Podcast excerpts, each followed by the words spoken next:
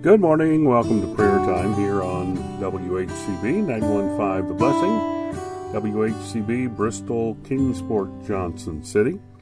Well, we want to take a look at the birth of Christ according to Matthew, and then we'll go to Mark, of course, and see there the talk of more about John than about Christ there in Mark, man of action, a Roman view. Then in Luke, we'll see the Christmas story as well. And in John, we'll see how John presents Almighty God being wrapped in flesh. You've got the generations there in verses 1 through 17 in Matthew. And then you begin, now the birth of Jesus Christ was on this wise, when as his mother Mary was espoused to Joseph before they came together, she was found with child of the Holy Ghost. Then Joseph, her husband, being a just man and not willing to make her a public example, was minded to put her away privily. But while he thought on these things, behold, the angel of the Lord appeared unto him in a dream, saying, Joseph, thou son of David, fear not to take unto thee Mary thy wife, for that which is conceived in her is of the Holy Ghost.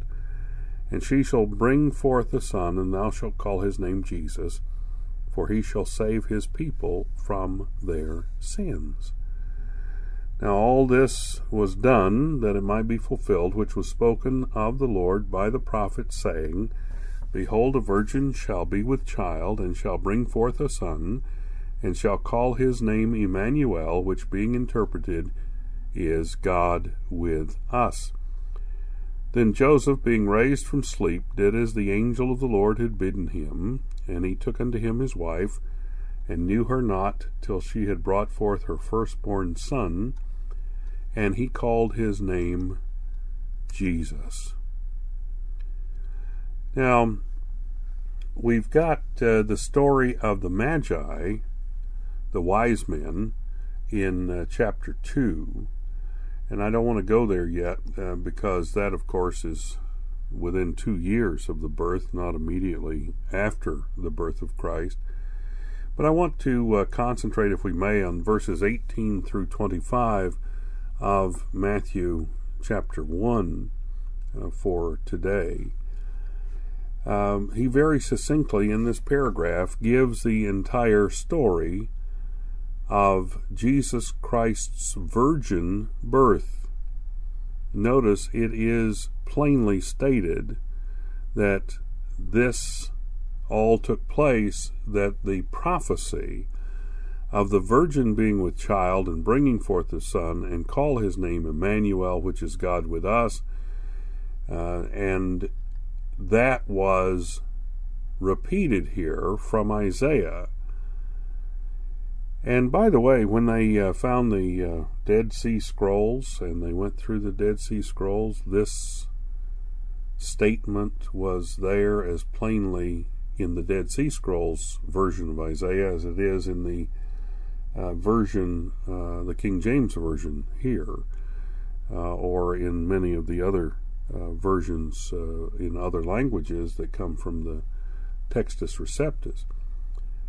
It was not young girl, it wasn't little lady, it wasn't a child, it wasn't anything of those words, it was a virgin.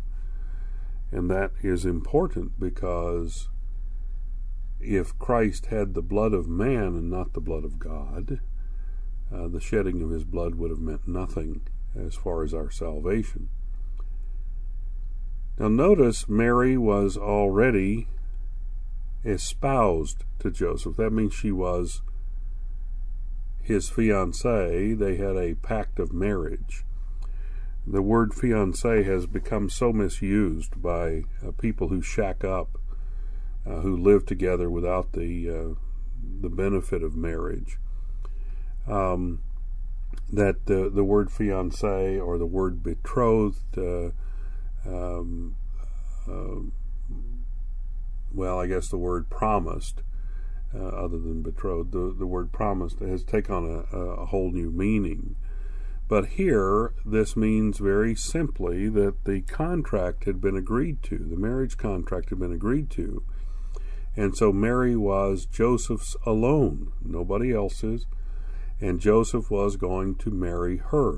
The contract was as sure as if it had already taken place, but they did not have the benefit of marriage. They didn't have the ability to have intimate relationships and that sort of thing, because that was not allowed until the wedding had taken place. Notice it also says before they came together, and that is a good way, a nice way to say before they had ever known each other intimately or had sex together. She was found with child of the Holy Ghost. Now, notice this does not mean, the phrase here does not mean that Joseph was a virgin.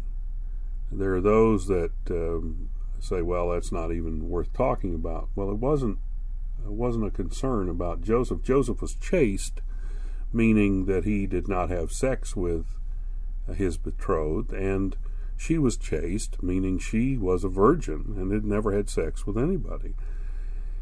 But Joseph, as some historians try to tell us, and out of history I don't know how they get it, but they say he was probably an older man, and that he probably had already had a wife who had died, because the women died before the men in those days. They died in childbirth. They died from 1,001 things, overwork and everything else. And men lived longer. That, of course, that's not the case now. Men live, 6.5 years less than the average woman, something like that. But there is the thought among some scholars, and you'll see it in a lot of commentaries, that Joseph was probably an older man and Mary was probably around 15 or so. But we don't know that to be the case. Joseph could have been a young man as well, not 15, I wouldn't think, because he already had his trade, and he would have been apprenticed out for the trade for quite a number of years. But anyway, verse 19, then Joseph, her husband, being a just man and not willing to make her a public example, was minded to put her away privily, or we would say privately. He was a good man and apparently had love for this woman. We see that later on too. But here he didn't want to make a public example of her, have her stoned to death or anything of the sort. He was thinking about what he ought to do, and the angel of the Lord appeared unto him. Now notice, we need to take time to make our decisions. We need to take time to make our decisions, and that is the case. We must always do that. And so he was taking time to make his decision, and the angel appeared unto him and said, don't be afraid to take her as your wife. She's not been unfaithful to you at all. This which is conceived of thee, this man, God, man, is of the Holy Ghost. And then this angel gave prophecy again, and prophesied that she would bring forth a son. They'll call him Jesus, because he'll save his people from their sins. And that this was an answer to the prophet Isaiah, behold, a virgin shall be with child, shall bring forth a son. They shall call his name Emmanuel, which being interpreted is God with us. Wow. And then, it says, he took her as his wife, and knew her not, didn't have sex with her, until she had brought forth her firstborn son, and he called his name Jesus. That's the gospel according to St. Matthew. That's the birth of Christ story, verses 18 through 25 of chapter 1, that we find in Matthew. Father, we thank you for your word this morning. We ask that you would bless it to our hearts, that you'd meet the needs of all who are praying with us now. Meet the needs of this ministry, we pray, and we thank you in Jesus' name.